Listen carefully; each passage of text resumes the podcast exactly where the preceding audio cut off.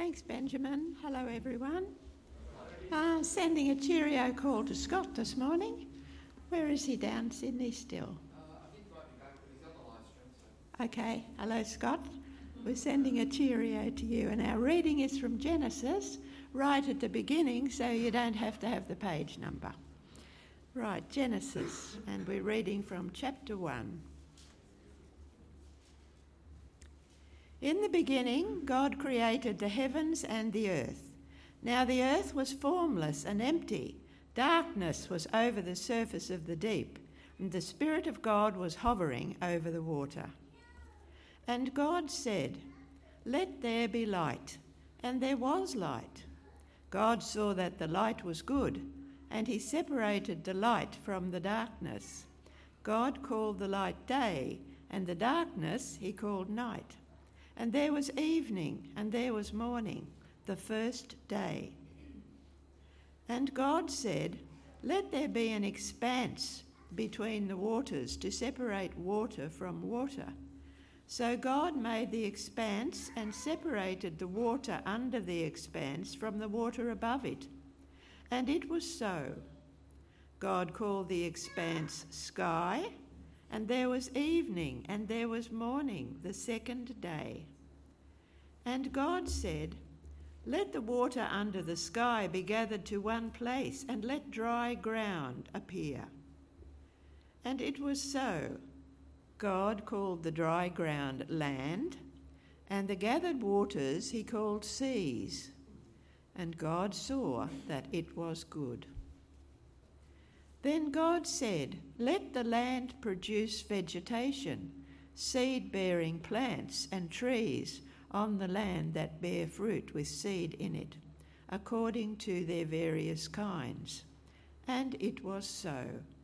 The land produced vegetation, plants bearing seed according to their kinds, and trees bearing fruit with seed in it, according to their kinds. And God saw that it was good. And there was evening, and there was morning, the third day.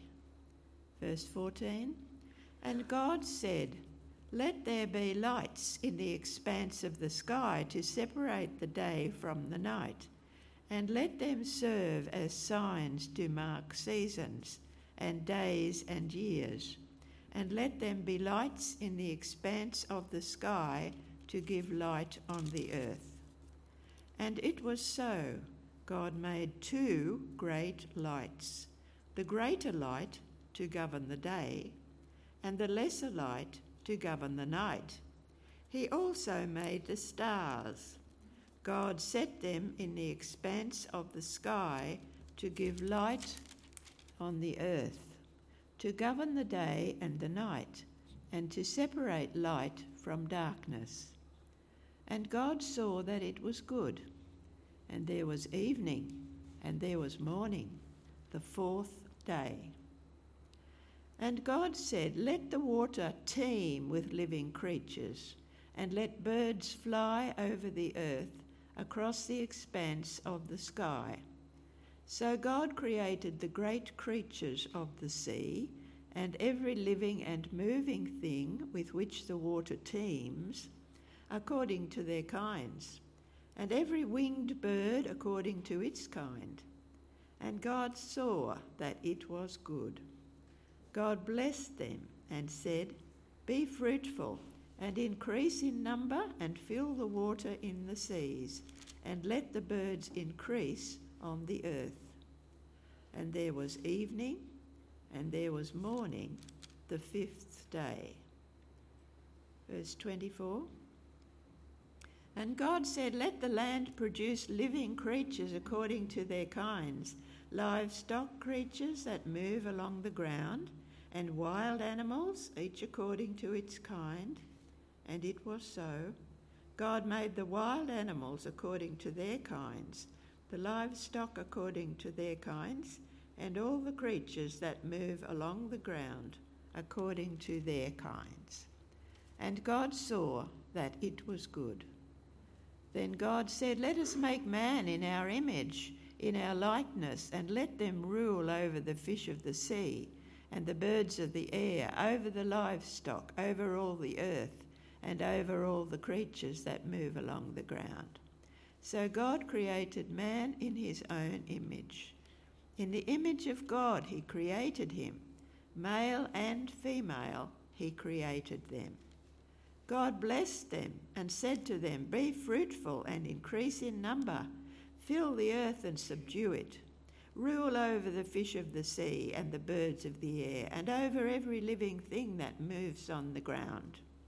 Then God said, I give you every seed bearing plant on the face of the whole earth, and every tree that has fruit with seed in it. They will be yours for food. And to all the beasts of the earth, and all the birds of the air, and all the creatures that move on the ground, everything that has the breath of life in it, I give every green plant for food and it was so. God saw that all he God saw all that he had made, and it was very good. And there was evening, and there was morning, the sixth day. Chapter 2 Thus the heavens and the earth were completed in all their vast array. By the seventh day, God had finished the work he had been doing so on the seventh day he rested from all his work. And God blessed the seventh day and made it holy, because on it he rested from all the work of creating that he had done. Praise the Lord for his word. Morning, friends. My name's Peter Charles, for those of you who don't know me. And uh, Jackie did a good job of reading that passage this morning, didn't she? And there's a, a long section there. And uh, I won't be getting into every aspect of detail, but hopefully you'll find something meaningful as we think about this good word from God to us this morning. Let's pr- pray as we come to this word. Let's pray. Lord, we give you thanks for this rich time of fellowship that we share as your people today. We give you thanks that you've given us your word which guides us to know you and understand how you want us to live. And Lord, we pray today that uh, we'd concentrate now and, and make the most of this word that you've given to us. And we pray this in Jesus' name. Amen. If you've got your outline there, you'll probably find that helpful as I work through Genesis chapter 1 and the start of chapter 2. I've titled the introduction, Who Am I? It reminded me a little bit of the, the sales, sale of the century uh, series years ago with Tony Barber having uh, those quiz show questions Who am I? But I've taken a different tack today and I'm going to think about who am I with uh, respect to looking back at our ancestors. Have you noticed that in the age of the computer and the internet, it's a bit easier for people to research where they've come from? In fact, uh, websites like Ancestry.com have gained currency in our society, they've become more popular. And shows like, Who do you think you are? And what is it attract, that attracts people to uh, research their ancestors? It almost sounds a little bit boring, doesn't it? Uh, doing a bit of genealogical research. But what is it that kindles the curiosity in uh, people's minds as they come to find out who came before them?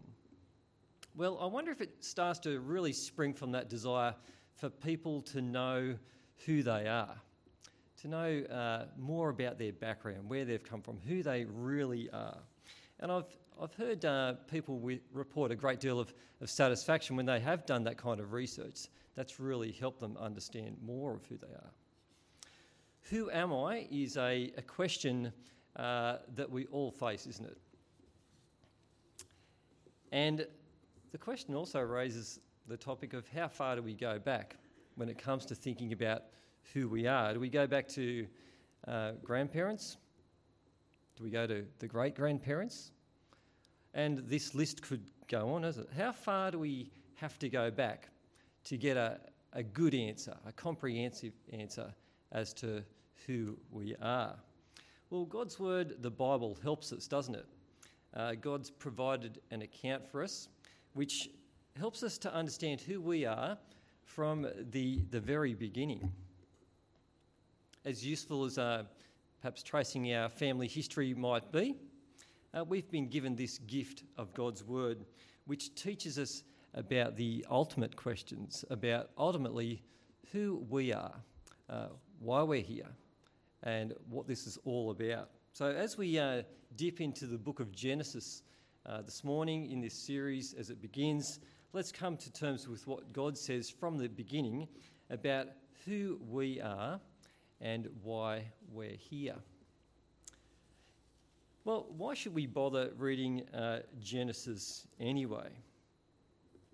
Well, as we begin this series on Genesis, uh, we do so with the conviction that this is the Word of God to us. Uh, Paul lets us know that all Scripture is God breathed and it's useful for teaching us, for rebuking us, correcting us, and training us so that, that we're thoroughly equipped for every good work. And Peter in 2 Peter reminds us that uh, there's actually two authors when it comes to the Bible there's people who wrote it, but also God. He says, Men spoke from God as they were carried along by the Holy Spirit. And so we see that Genesis has two authors, God, and we take it from what Jesus says and what's referred to in the, in the Old Testament that the human author is Moses. Uh, there's a reference in Ezra chapter 6 which refers to the book of Moses, and that's a, a reference to the whole Pentateuch, the whole first five books of the Bible, and Genesis is the first of that. And so we take it that uh, Genesis is written by Moses, but we bother to read it because its ultimate author is God, and this is God's word to us as well. The first thing we really learn from Genesis chapter 1 is that God powerfully creates out of nothing. I'm at point one in your outline if you're following along there. I'll pick it up in verses uh, 1 and 2. In the beginning, God created the heavens and the earth. And so, from the first few verses of the Bible, first few words, we see the totality of creations in view the heavens and the earth. This is God creating the entire universe. Now, other parts of uh, the Bible talk about God's creative work as well. This is not the only section uh, that speaks about God creating.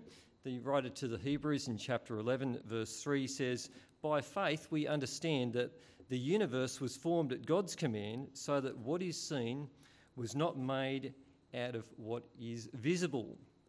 And as Christians, uh, we believe that God creates, He speaks, He's all powerful, and he brings into being a universe out of nothing. Now, sometimes Christians have uh, come into be a bit criticised for their belief that God created the universe.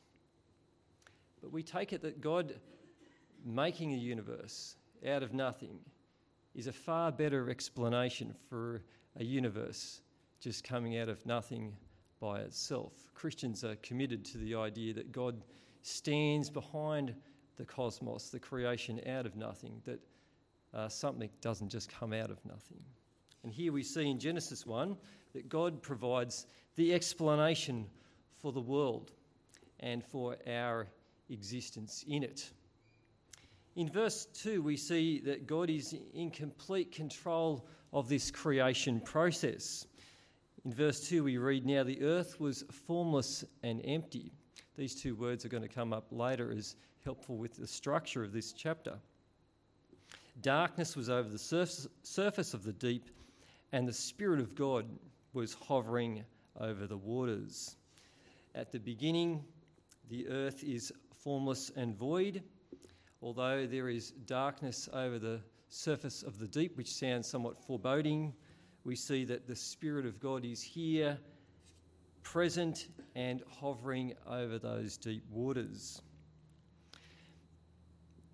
Did you know that this word for hovering is an important one? It only occurs twice in the Bible, and it only occurs one other time in the first five books of the Bible, that word for hovering. It crops up the next time in Deuteronomy chapter uh, 32, verse 11. In that part of uh, Deuteronomy, there's a, an account of how God takes his people from Egypt and he creates them as a nation and delivers them and takes them to himself to be in the promised land. There, God's described as leading his people out of this barren waste, this howling waste. And if you want to do a little bit of Bible flipping today, feel free to turn with me to Deuteronomy chapter 32, and I'll pick it up in verse 10. If you want to just tune in and listen to me, that's okay too. I'll, I'll, I'll read it out. Uh, referring to God, it says He sustained him. This is talking about God sustaining Israel. He sustained him in a desert land. In a howling wilderness waste, He shielded him cared for him, guarded him as the apple of his eye. As an eagle stirs up its nest and hovers over its young, as it spreads its wings, takes them up, and bears them aloft on its pinions, the Lord alone guided him. No foreign God was with him. Was with him. Did you see that reference to the hovers there? Like an eagle stirs up its nest and hovers over its young. This is uh, God being described as the one who leads his people out of that furnace, Egypt, out of that howling waste, and he guides them in a pillar of cloud by day with his glory spirit, that glory spirit that's there at the start of creation, and a pillar of fire by night. And this reference to this howling waste is the same word that only crops up one other time in the Bible, too, and it's in Genesis here. That's the word for formless. And so at the very beginning, we see at the start of the Bible, God's Spirit is present, it's hovering over the deep waters. God is in control, uh, caring and guiding for His creation at the start. We also are presented with something of an interesting dimension in verse 2. The clause that says, Darkness was over the surface of the deep does sound a bit foreboding, and yet the Spirit of God hovers over it. Now, it's interesting to note that the uh, sea and references to sea monsters feature as hostile elements in the Bible, but they're things which God is in control over. In Job chapter 26, verse 12, we read, By his power he churned up the sea by his wisdom, he cut Rahab, which is some sea monster, to pieces. In Psalm chapter 74, verse 13 and 14, we read, It was you who split open the sea by your power. You broke the heads of the monster in the waters. It was you who crushed the heads of Leviathan and gave it as food to the creatures of the desert. Even at the very end of the Bible, in Revelation 21 when all the forces of disorder, evil, and hostility are swept away. In a new heavens and a new earth, we read there was no longer any sea. Now, I guess if you like the sea, if you like going fishing and you know you like seafood and things like that, might sound a little bit disappointing. Um, but, but this is saying that any any elements of evil they've been swept away. Um, so, whatever the uh, difficulties that the darkness over the, was over the surface of the deep, whatever the difficulties seem to be alluded to there in this provisional character of creation that's, that's formless and void, some, some describe it as a, a type of blob. Uh, the fact is, the Spirit of God is in control and hovers over it. From the very beginning, we're left with no doubts that God is in control over creation. And in the following verses, we'll see that God establishes this creation in a very orderly way that exactly meets his purposes. Well, what are we to do with these verses from the beginning? What's the application for this? Well, surely it's to understand ourselves as creatures of our Maker, and the right response is to worship the Lord, isn't it? The heavens and the earth are made by God. This creation's not here as a random accident, and we're certainly not from ourselves. This is God's universe. He is the creator, and we are the creatures. God care, cares for his creation, that is powerfully and wonderfully made. And as we think about ourselves in God's creation as his creatures, our right response is to praise the Lord, isn't it? That was the response that the uh, 24 elders in the book of Revelation offered to God when they said, You are worthy, our Lord and God, to receive glory, honour, and power, for you created all things, and by your will they were created and have their being. And we can take something from their response, can't we? We can remember our place in God's universe as His creatures, and we know that our right response is to give Him glory and to give Him thanks for all that He's made, including making us. So, the next time you find yourself planning a trip, uh, going for a holiday somewhere, to get out into God's good creation, it's right that you uh, enjoy it and as you see it from the perspective that it really is, as God's creation. It's not there by Mother Nature. That's not the, what the Bible teaches us. God's not in his creation like he's in this lectern. God's not part of it. God is uh, ever present, but separate from his, from his creation. And his creation reveals something of his majesty and his power. And as we uh, reflect on God's, God's good creation, uh, we rejoice in the goodness of God and His creati- creativity and His power, uh, and we give thanks to Him and give honour to Him. That's our, that's our right response. The second thing we learn from Genesis is this is in point two now that uh, God creates in an orderly way. The structure of God's orderly creation that follows, we can observe some interesting patterns. This uh, verse, now the earth was formless and empty, actually establish the, uh, the structure of the passage that follows. For the, the forms, where it was formless, are made, or the realms, the forms or the realms, and the emptiness or the void is filled. And we see that there are separations established. Day one, the form or the realm is light, that's created and it's separated from darkness. And that void, or the emptiness, is filled on day four with the sun, moon, and the stars. Day two, the forms of water and air are made, and there's a, a separation of the waters above, which is presumably the, the clouds and the sky, and the separation of the waters below. And we notice that on day five, that matches up where those, those voids, that, that emptiness is filled with birds in the sky and in the clouds, and the sea creatures in the waters below. On day three, the form is uh, the d- dry ground. It appears along with vegetation, and it matches up with day six. That emptiness is filled there with uh, livestock, creatures, and most importantly, people. And so, this um, language in verse 2 about the, the forms and the emptiness, the forms are made and the emptiness is filled, and those structures fit together.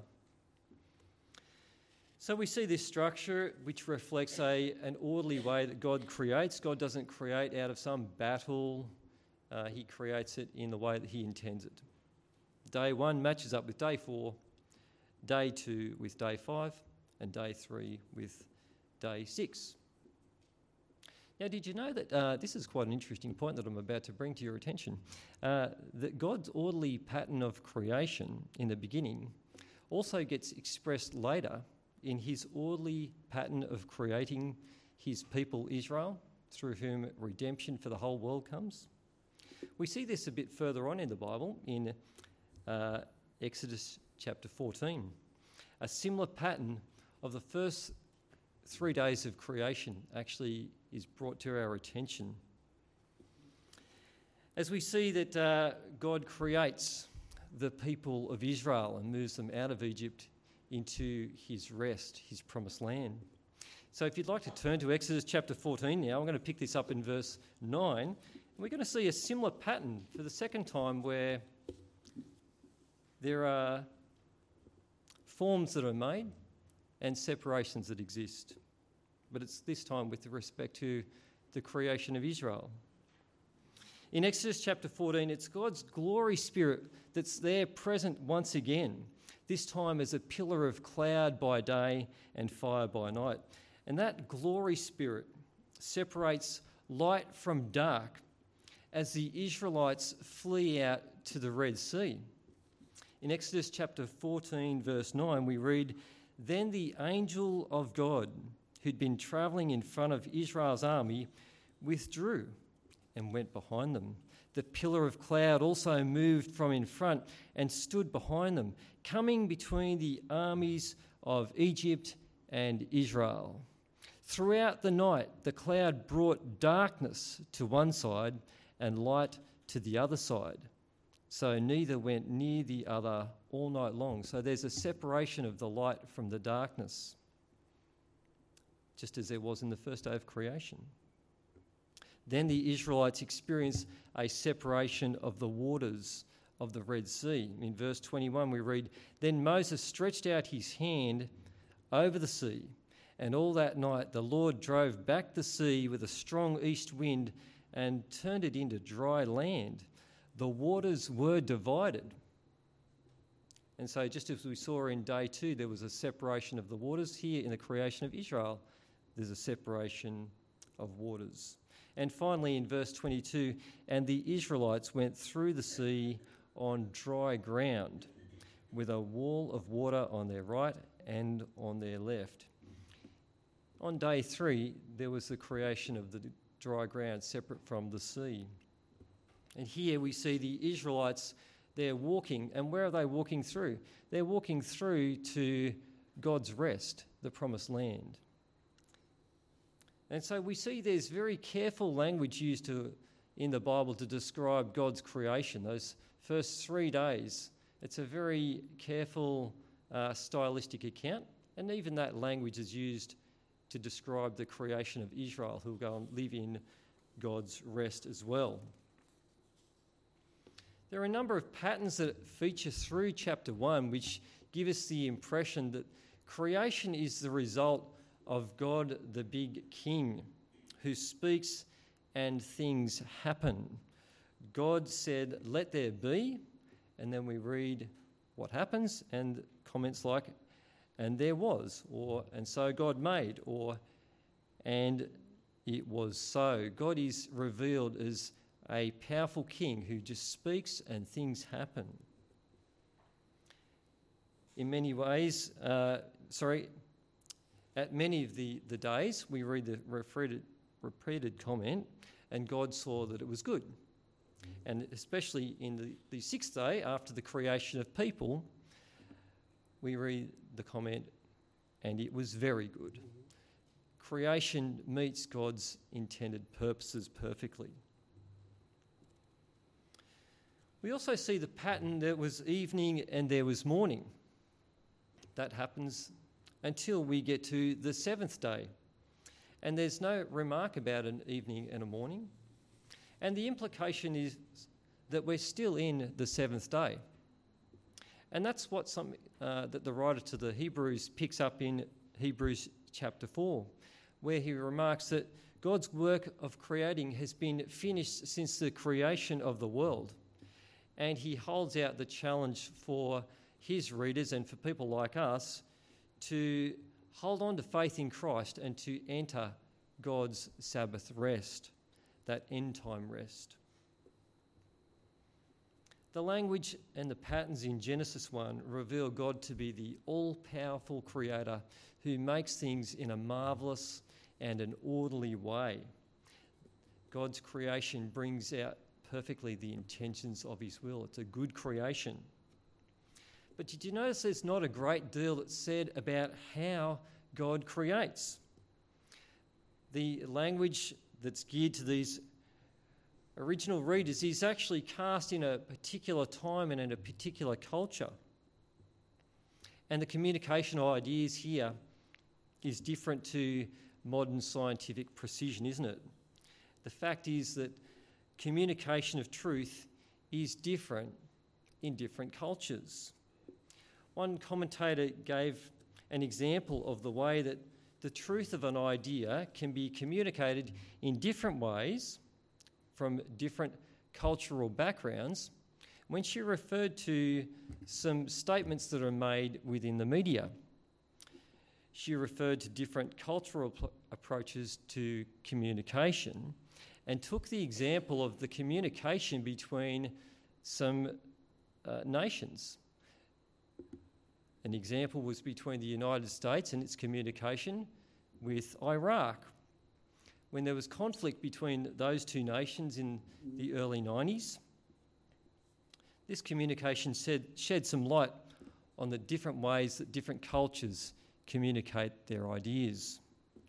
President Clinton said, Our objectives are limited but clear to make Saddam or Saddam pay a price for the latest act of brutality, reducing his ability to threaten his neighbours and America's interests.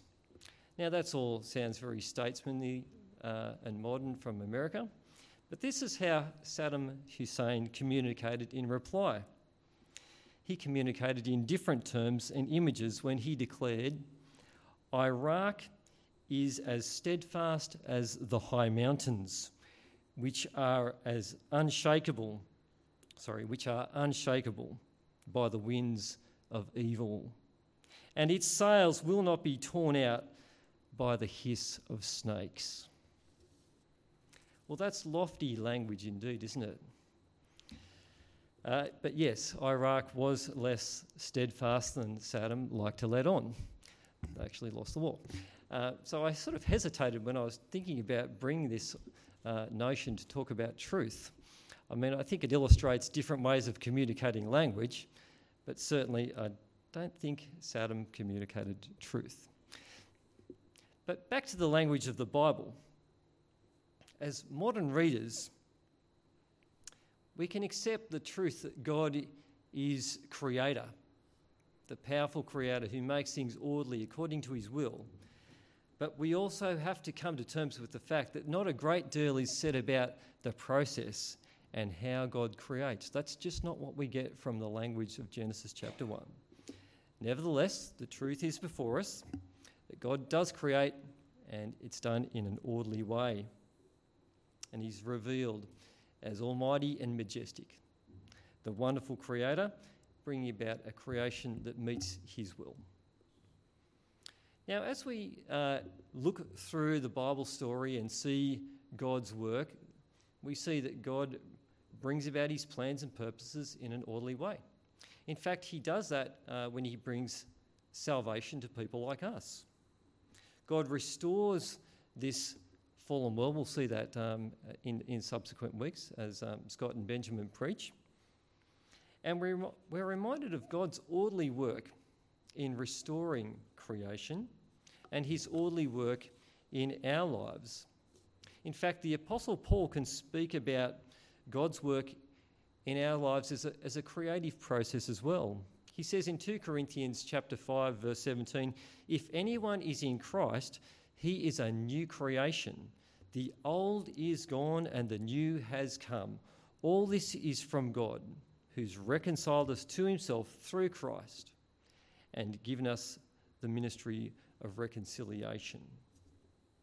If we've come to know Jesus as Lord and Saviour, if we've come to receive the forgiveness of our sins, not having our sins counted against us, if we're reconciled to God, the Bible's position on God's work in our life is that we're, we've received His orderly work to become new creations. We've put away the old ways of living. We've put away filthy language from our lips, lying, stealing, and cheating. We've put out a way of life which is rotten, and we're living now as God's new creatures. We're seeking to live and walk with the Spirit in an orderly way. God knows not only how to make a wonderful creation in an orderly way, He's begun a good and orderly work in our lives to make us new creations as well. That's something to rejoice in. Well, the third point in my outline now is you'll notice that people hold a very special place in God's creation. Let's pick this up from chapter 1, verse 26 following. Then God said, Let us make man in our image, in our likeness, so that they may rule over the fish of the sea and the birds in the sky, over the livestock and all the wild animals, and over all the creatures that move along the ground. Verse 27 So God created man in his own image. In the image of God, he created them, male and female, he created them. God blessed them and said to them, Be fruitful and increase in number, fill the earth and subdue it, rule over the fish of the sea and the birds in the sky, and over every living creature that moves on the ground. Did you notice that more attention in this creation account in chapter 1 is devoted to the creation of people as a type of high point of God's creation? God even takes counsel within himself in verse 26 let us make man in our image. And we take it from the rest of the Bible that God is a complex unity three persons, one God, Father, Son, and Holy Spirit. And so we take this reference to let us make man in our image as a reference to the triune God who is the all powerful creator. As for making people in God's image, both male and female, uh, it's not, actually explained in the text what that exactly means.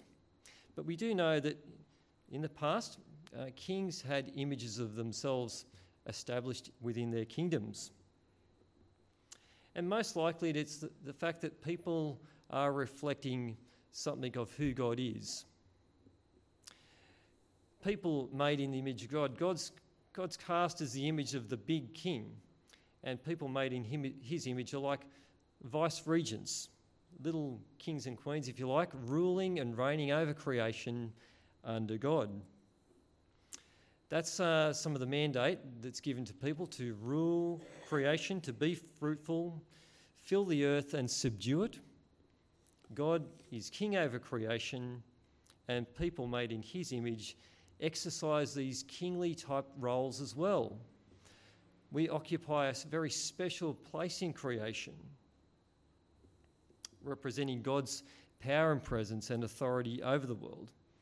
Uh, one commentator has put it like this his name's Tremper Longman III, which is quite a. He did have a son called Tremper Longman IV as well, but uh, the quote is We reflect God's glory like the moon reflects the light of the sun. We reflect who God is, we reflect his glory. It's quite deep, isn't it, when we think about it? Well, as we think about God making people special as the high point of his creation. Uh, this is important for our worldview as we live, isn't it? No matter what you do for a living or what you don't do, no matter what gifts or abilities that you've got, or what gifts and abilities you don't have,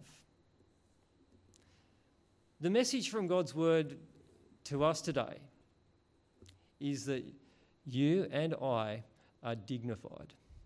We're all made in the image of God. We're made special above the, the other creatures of creation. We enjoy a very privileged position over this good creation. We enjoy the responsibility of reigning over it under God's good hand. And the message this morning is that if you're ever tempted to doubt the fact that you are valuable, well, you've got a dignified position as, as a, someone made in the image of God. And you are inherently valuable because God's made you and He thinks you're valuable. And so there's consequences for this too, isn't it? That we should not um, downplay ourselves and our specialness despite whatever we do, our function in life, uh, or whatever gifts and abilities we have or don't have we are people who have dignity. All people have dignity. And we've got a responsibility to value each other and treat each other with res- proper respect.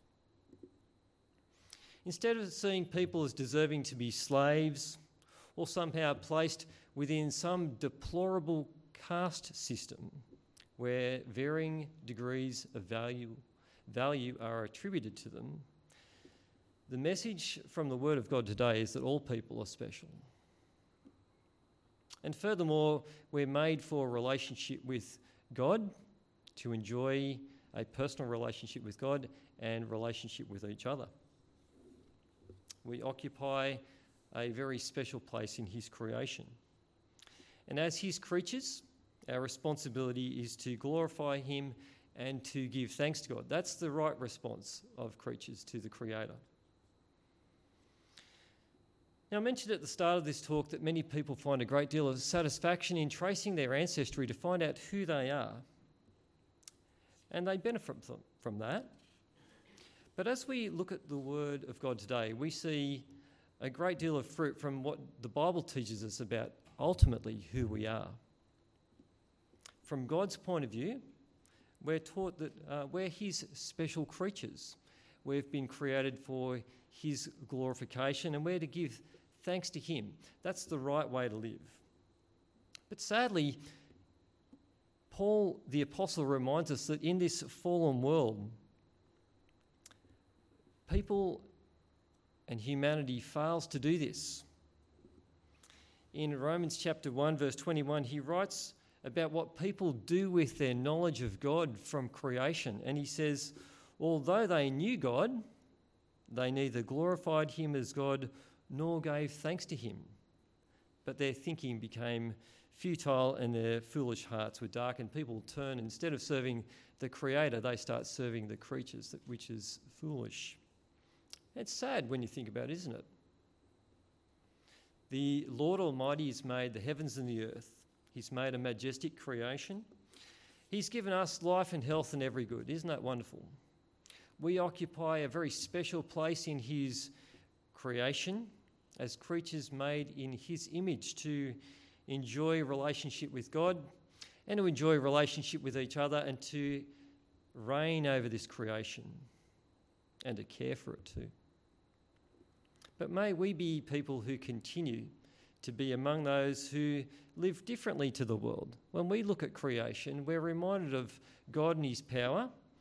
And instead of uh, turning away from that, let's instead be those who give thanks to God and who glorify God. Let's live out that noble calling that we've got to be His people who reflect His glory and image. Let's be among those who live our lives in thanks to God for His goodness to us and His goodness to us in reconciling Himself, making us His new creations in Christ. Let's be those people who are different, living a different life that brings glory and honour to God as we've been made to do. And let's have a go at doing that this week, and may God help us to do that. Let us pray. Lord God, we give you thanks uh, for who you are, being the all powerful creator who, who brings a creation out of nothing in a majestic way. Lord, we give you thanks that uh, you create in an orderly way and bring about a creation that that perfectly meets your intentions. Lord, we give you thanks that you've uh, also established the creation of your people Israel, and out of that nation, uh, a Saviour for the world comes. Lord, we give you thanks for Jesus, through whom we enjoy the forgiveness of our sins and life with you. And we give you thanks that you've made us new creations in Christ to inherit a new heavens and a new earth. Lord, we give you thanks that we can enjoy the good creation that you've made. And we thank you that your word helps us to understand it in its right perspective as your creation. Lord, we give you thanks that um, we can enjoy it. And we give you thanks that we can enjoy a relationship with you as your creatures. Lord, help us to be mindful of um, how to remember our status before you as dignified and special. Help us to uh, build up and encourage our, our fellow um, brothers and sisters. Lord, we give you thanks for this word which guides us in our knowledge of you today. And Lord, we pray that you'd help us to be among those who glorify you and give thanks to you for all that you've done.